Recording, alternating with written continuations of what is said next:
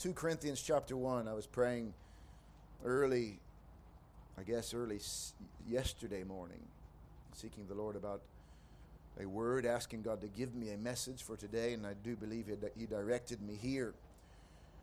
This is a very special portion of Scripture. It has been to many people who have walked through deep, difficult valleys. And uh, this is a passage that speaks expressly, specifically about comfort. In fact, 10 times in just a few verses, the word comfort is used. Comfort or consolation, same word in, in, uh, in the Greek. Ten times that word is used. And I want to look this morning on the subject, the God of all comfort.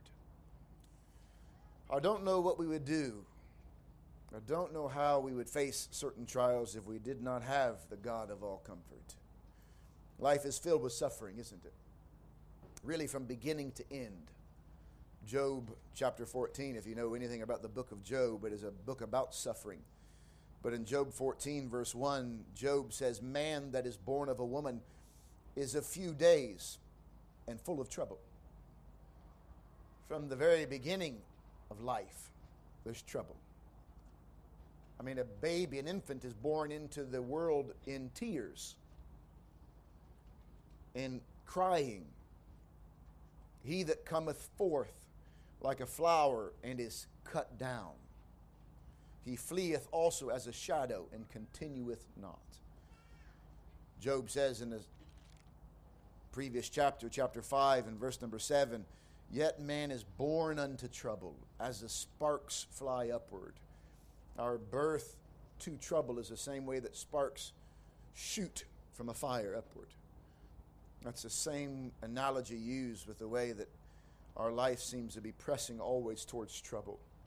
Solomon, the wisest man to ever live apart from our Savior, once described the discontentment in life, the difficulty in life, in the second chapter of Ecclesiastes in verse number 17. Therefore, I hated life. You ever been there before? Because the work that is wrought under the sun is grievous unto me, for all is vanity and vexation of spirit. Yea, I hated all my labor which I had taken under the sun, because I should leave it unto the man that should be after me, and who knoweth whether he shall be a wise man or a fool. Yet shall he have rule over all my labor wherein I have labored, and wherein I have showed myself wise under the sun. This also is vanity. Therefore I went about to cause my heart to despair of all the labor which I took under the sun. For there is a man whose labor is in, his, is in wisdom and in knowledge and in equity. Yet to a man that hath not labored therein shall he leave it for his portion. This also is vanity and a great evil. For what hath man of all of his labor? After all he's done in life, what does a man have? And of the vexation of his heart, wherein he hath labored under the sun. For all his days are sorrows, and his travail grief. Yea, his heart taketh not rest in the night. This is also vanity. Life is full of trouble. We're born into trouble. It's grievous, it's vanity, vexation of spirit. All of our days are sorrow and grief. And this is precisely why so many people today live in a perpetual state of depression. Because the reality of life is one of grief and sorrow and difficulty. Now, we try to mask it, to put makeup on top of it all.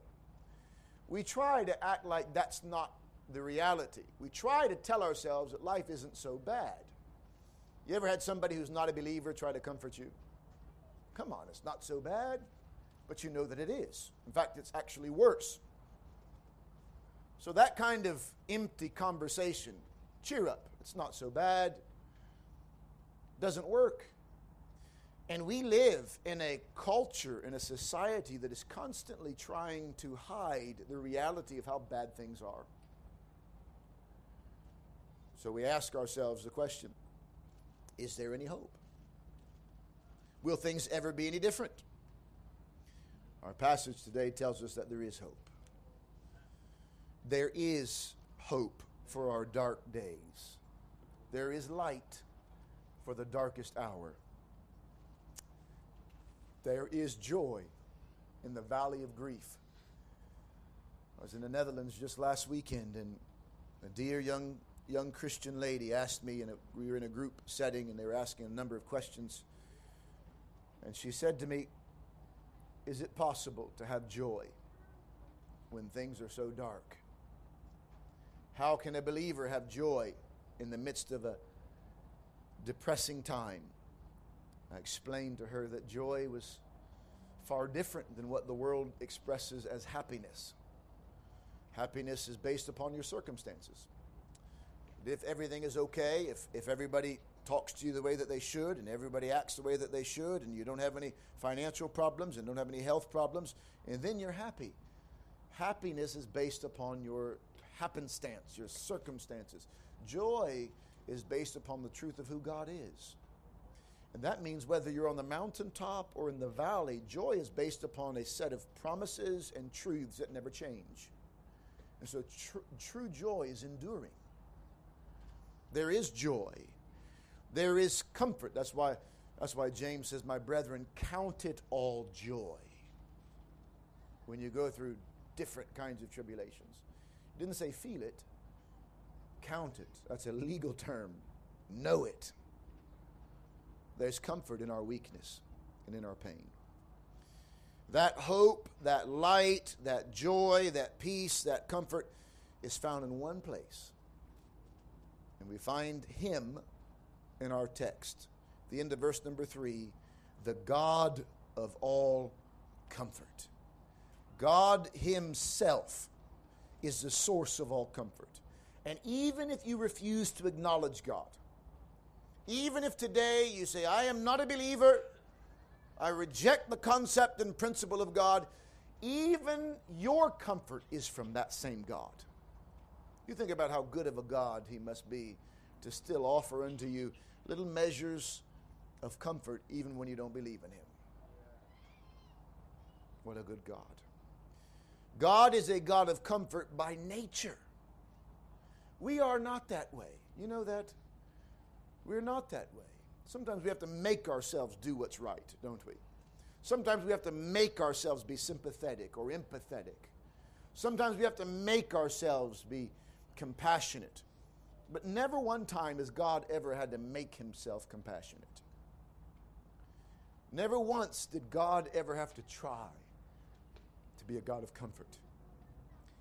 By nature, I'm not really too keen when I preach. You should know this. I'm not really too keen with ever giving Greek words and Hebrew words because sometimes that just confuses people. But the, the Greek word for comfort is paraklesis.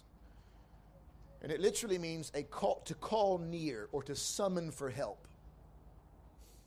It's a reference to solace that refreshes, a comfort that refreshes the soul. And there's an element of that word comfort that means to strengthen as well. So, comfort is more than just soothing the hurt with sympathy, although that's part of it. Comfort is more than just putting your arm around somebody and saying it's going to be okay, although that is part of it. Comfort, the very word itself, has a healing and strengthening element to it. In fact, the Latin word for comfort is fortis. You get the idea to strengthen. Many languages are based upon the Latin language, and one of those is Spanish, and the Spanish word for strength is fuerte. Sounds like fort, fortis. So comfort has a strengthening element in it. And God's intention as comforting us in all of our tribulations is not just to soothe us, but also to heal us. Jeremiah chapter 8, verse 22, the prophet says, Is there no balm in Gilead? There is, isn't there? Is there no physician? He goes on to say, Is there nobody that can heal us? But there is. I can't help when thinking about that balm in Gilead, that healing that is found in Christ. Uh, Jeremiah 8 22 says, Is there no balm in Gilead? Is there no physician there? There is a physician, a doctor. There is a medicine. And that's not found in the hands of some, some expert, that's not found in the hands of some pharmacy or pharmacist. It's found in the hands of God Himself. And in Revelation chapter 3, do you remember the, the last of the seven churches that Jesus speaks to is a church of Laodicea? And we find ourselves in many ways in this day But one of the one of the problems that, that Jesus says to this church is, is that he says, This I know thy works in verse 15, that thou art neither cold nor hot. I would, I wish you were either cold or hot. So then, because thou art lukewarm and neither cold nor hot, I will spew thee out of my mouth. Because thou sayest, watch this, because you say that I am rich and increase with goods and have need of nothing, and knowest not, you don't even know that thou art wretched and miserable and poor and blind and naked. Blind. I counsel thee, Jesus says, I, I give you some advice. To buy of me gold, true riches, tried in the fire, that thou mayest be rich, and white raiment, the right kind of clothing, that thou mayest be clothed, in that the shame of thy nakedness do not appear, and anoint thine eyes with eye salve, that thou mayest see. When thinking about the reality of comfort, how God intends to not just soothe us, but to heal us, Jesus says, I have what you need to not just soothe your blind eyes, but to make your blind eyes see. And this morning, it is God's desire not just to soothe our broken heart, but to heal it, to restore it. God doesn't just comfort us in our blindness, but He wishes to restore sight. He's the God of comfort by nature. When you look at our text, it says in verse number 3 of 2 Corinthians 1 Blessed be God, even the Father of our Lord Jesus Christ, the Father of mercies, and the God of all comfort. This is talking about God the Father. God the Father here is referred to as the Comforter. He's not just the giver of comfort. Listen carefully, this is important. God is not just the pharmacist where he dispenses comfort when you need it, but he is the source of it. He didn't get it from somewhere else and, and uh, send someone else. He himself is the God of all comfort. It's amazing. But we also find that Jesus is the comforter. God the Father is the comforter. But in 1 John chapter 2, we're told in verse number 1, My little children, these things write I unto you that you sin not. And if any man sin, we have an advocate. You know what that word advocate is? It's the same word, parakletos. The same word as comforter. We have a comforter, someone that we can call upon. We have an advocate with the Father, Jesus Christ the righteous. So not only is God the Father our comforter, but Jesus is our comforter. And in Hebrews chapter 2 and verse number 14, we find again that Jesus is referred to as our comforter. Let me read it for you. For as much then as the children are partakers of flesh and blood, he also himself, that's Jesus, likewise took part of the same. He took flesh and blood upon him, that through death he might destroy him that had the power of death, that is the devil, and deliver them who through fear of death were all their lifetime subject to bondage. For verily he took not on him the nature of angels, but he took on him the seed of Abraham. Wherefore, in all things it behooved him to be made like unto his brethren, that he might be a merciful and faithful high priest in things pertaining to God, to make reconciliation for the sins of the people, for in that he himself has suffered. Jesus himself has suffered, being tempted. He is able to succor them or to comfort them that are tempted. God the Father is the comforter by nature. Jesus the Son is the comforter by nature. And we all know Jesus promised in John chapter 14 that he would send the comforter, the Holy Spirit. So God, in his complete nature, Father, Son, and Holy Ghost, is comforter. We sometimes think that it's the Holy Ghost that's the comforter. He is, but so is the Father. And so is the Son because it is an intrinsic part of the nature, the triune nature of God that He is our comforter. Perfect comfort, complete comfort. And not only a comforter by nature, I love this, but we're given another hint in our text. Look at this with me. In 2 Corinthians chapter 1, he's not just a comforter because of who he is by nature, but as well we read that inseparably connected to the nature of God as comforter is his sovereignty. Meaning this there's a, there's a reason we can trust in the comfort of God, and part of that is believing and knowing that God is sovereign. Meaning this if you didn't know that God was in control, then you might be tempted to think that all the bad things that are happening to you are, are, are somebody else has done it, and therefore a bad, evil source is getting the best of you. If you didn't believe that God was in control, if you didn't believe that God knew what he was doing, if you didn't believe that God was on the throne, you might be tempted to think that somebody else was on the throne.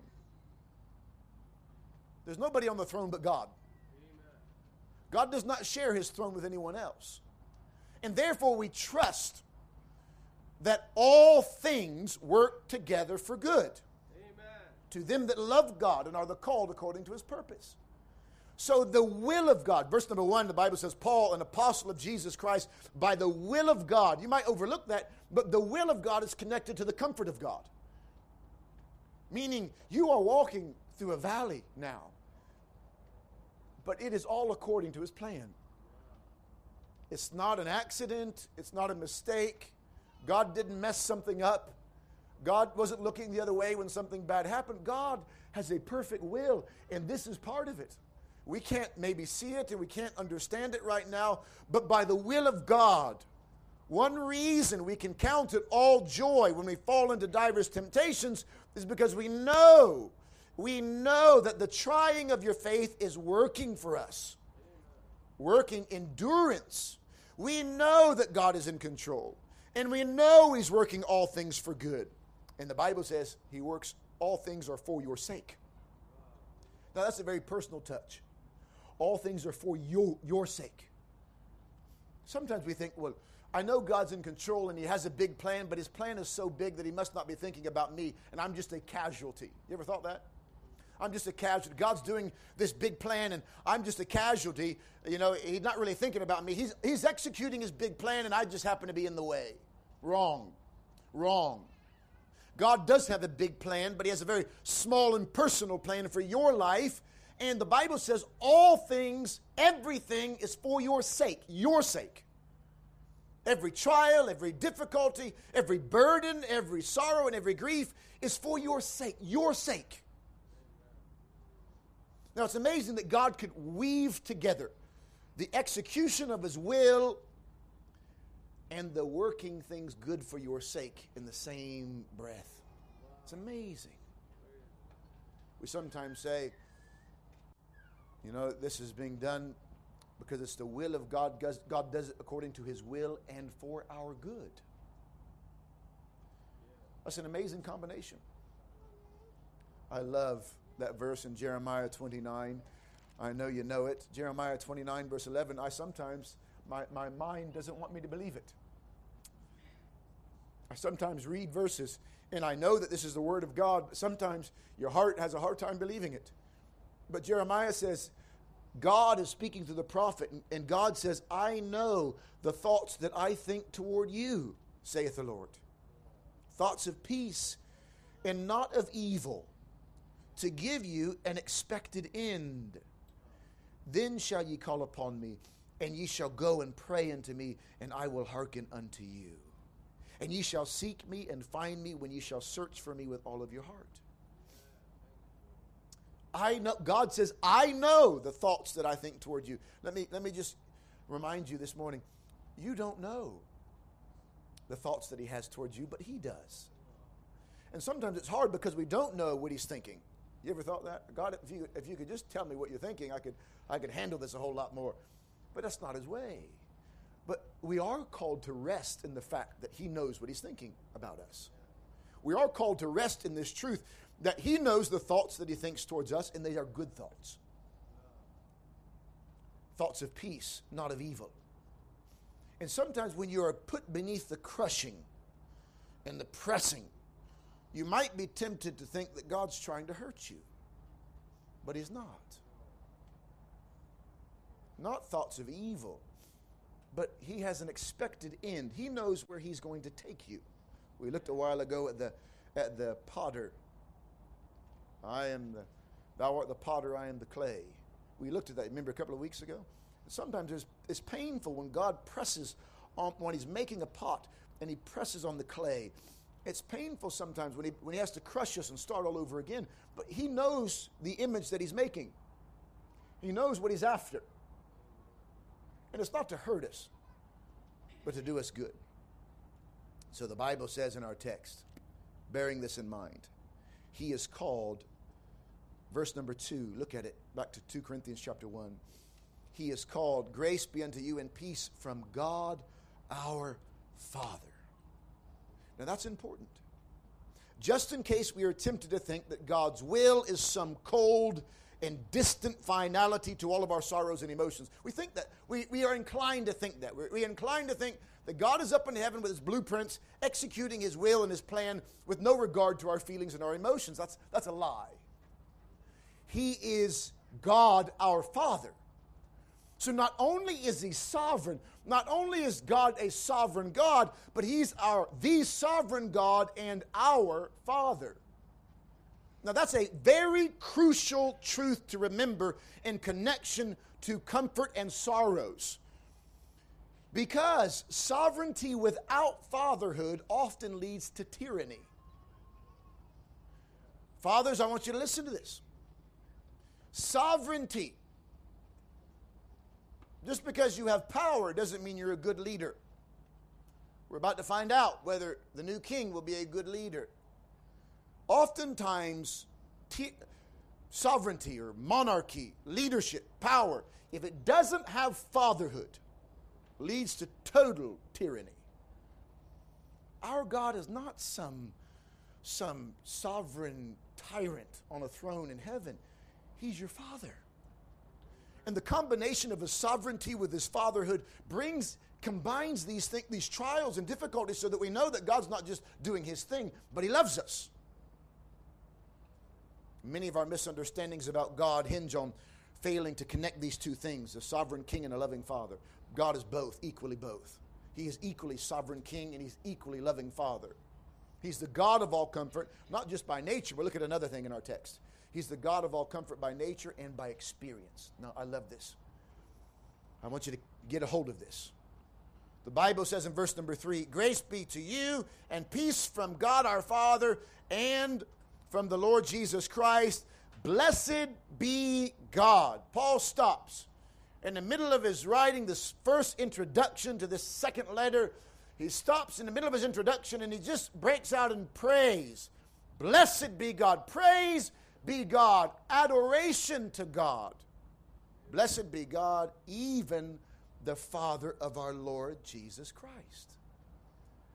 Now, there is a very, very important connection between you receiving comfort from God your Father and acknowledging that God the Father was also the Father of Jesus Christ. Now, why is that important? Because Jesus is the suffering Savior. Because Jesus endured more than you and I could ever imagine. We're told in Isaiah chapter 53 and verse number 3 he is despised. Jesus is despised and rejected by men. He's a man of sorrows and acquainted with grief. Think about that. We sometimes say, well, that's a, uh, that's, a, that's a man of great talent. That's a man of this. Well, here, Jesus is a man of sorrows. That's a man of, uh, of intellectual. He's an intellectual man. He's a football man. He's a carpenter man. Jesus is a man of sorrows. He's acquainted with grief. Now that helps us in this way that this that his God, God that as we can see in scripture, helped walk Jesus through the sorrows and sufferings of life and the sorrows and suffering of your sin. That same God, that same Father is your Father. I can remember growing up, and I thank God for the way that I was raised. I do not despise the way that I was raised, but I can remember sometimes looking at other men and thinking, how come my father can't be like that? And sometimes, sometimes we look at the way that God so tenderly and carefully helped Jesus Christ, and we look at the way that Jesus so tenderly and carefully walked and cared for people on the earth, and we think, I want that. And let me tell you, you have that. If you've been born again, you have that. The same Father that cared for our Savior is your Father. And it's amazing. In the same verse, it says this it says, He is even the Father of our Lord Jesus Christ, the Father of mercies. Now, think about that for a moment. Why is He all of a sudden talking about mercy? Because we need mercy, don't we? Mercy is not getting what you deserve. And sometimes, let's be honest, would you look this way? Sometimes we are in the trouble, we find ourselves in trouble, not necessarily just because of circumstance, but because of our own foolishness. You ever been there before? Whew. You ever found yourself in grief and heartache and found yourself in a pickle, as we say in America? Have you ever found yourself in a difficult situation because of your own foolishness? And the Bible says in our text, in the context of comfort, that God still comforts us in our difficulty even when we were foolish. Now, I sometimes think to myself, I can't talk to God because I, I deserve what I've gotten myself into. You ever felt like that? Sometimes we find ourselves in troubles because of our own foolishness, but there is still comfort even then. He's the Father of mercy, not just the God of mercy, but the Father of mercy. So his mercies are tender. And then one last thought. He's a God of comfort by nature, by experience, and by promise. By promise.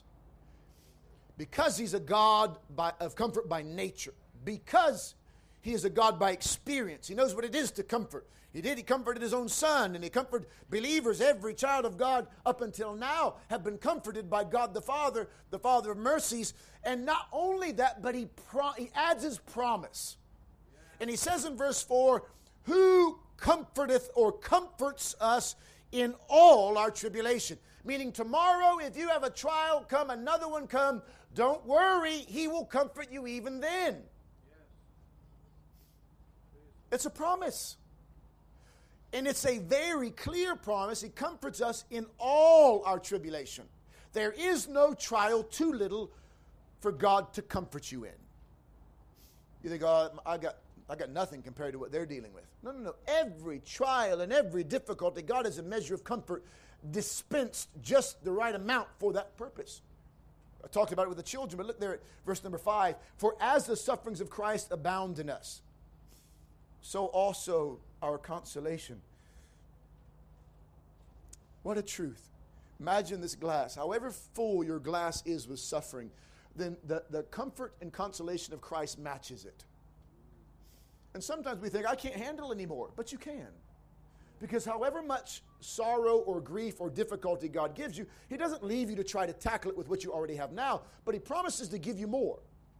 So if you are called to go through deeper waters than you're in right now, and more difficult things than you in, are, are, are in right now, don't worry because He will give you what you need for it. We spend most of our time praying to get out of it. We spend most of our time looking for an escape route, for the exit door. But God isn't trying to get you out of it, He's trying to give you more grace, more comfort, more consolation so that you can match it face on. However much, if the sufferings abound, the consolation abounds. God is a God of abundance. How about that verse? Where sin did abound, where sin was overflowing. We find something else abounding, don't we? What is that? Grace. Oh, but I've messed up. Grace. Oh, but I've done it again. Grace. I keep doing it. Grace. It's overflowing. Grace is overflowing. Your trials are increasing, His comfort's increasing. More. Continuously. Who comforted us continuously in all of our tribulation why? That we may be able to comfort them which are in any trouble. I don't want to take too much more time, but let me just briefly, we'll come to, come to that again in another time.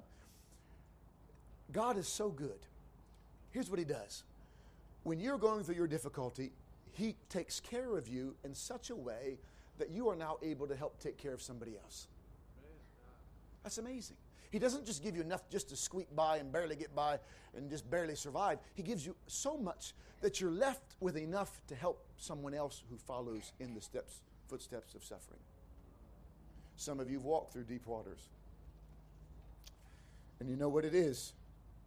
Well, he didn't just bring you through that to get through it, he brought you through it so you could help somebody else get through it.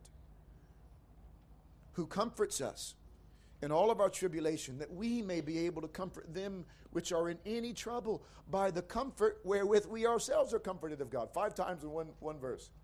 God comforts you so that you can comfort them who are in any trouble by the same comfort that God comforted you with. Amazing. The Bible says in verse 6 whether we be afflicted, it's for your consolation and salvation, which is effectual in the enduring of the same sufferings which we also suffer. I'm going to stop there and take some time to look at this later. But I want to draw your attention to one last verse, verse 10 who delivered us from so, so great a death and doth deliver, in whom we trust that he will yet deliver us. He will deliver you. He will deliver you. We have a God of comfort. And this morning, we need Him. You need Him. Don't think you can handle these trials by yourself. God never intended that. God created man to walk with Him. So when you try to walk away from God, it's an impossibility. That's why there's so many, so much, so much depression in the world, so much, so many suicides today because people are trying to walk without God. You can't do it. You can't do it. He's the God of all comfort. Let's pray together, then we'll sing our final hymn. Lord, we thank Thee for the truth and the reality of who You are by nature, the God of all comfort. We thank Thee, Lord, that You know exactly what to do. We're thankful, Father, that our trial and our tribulation is not something new to Thee, but You know exactly what we need and how much we need. We thank Thee for the promise that when our sufferings abound, so does the consolation. We thank Thee, Lord, that we can trust in these things, that we can trust in Thee.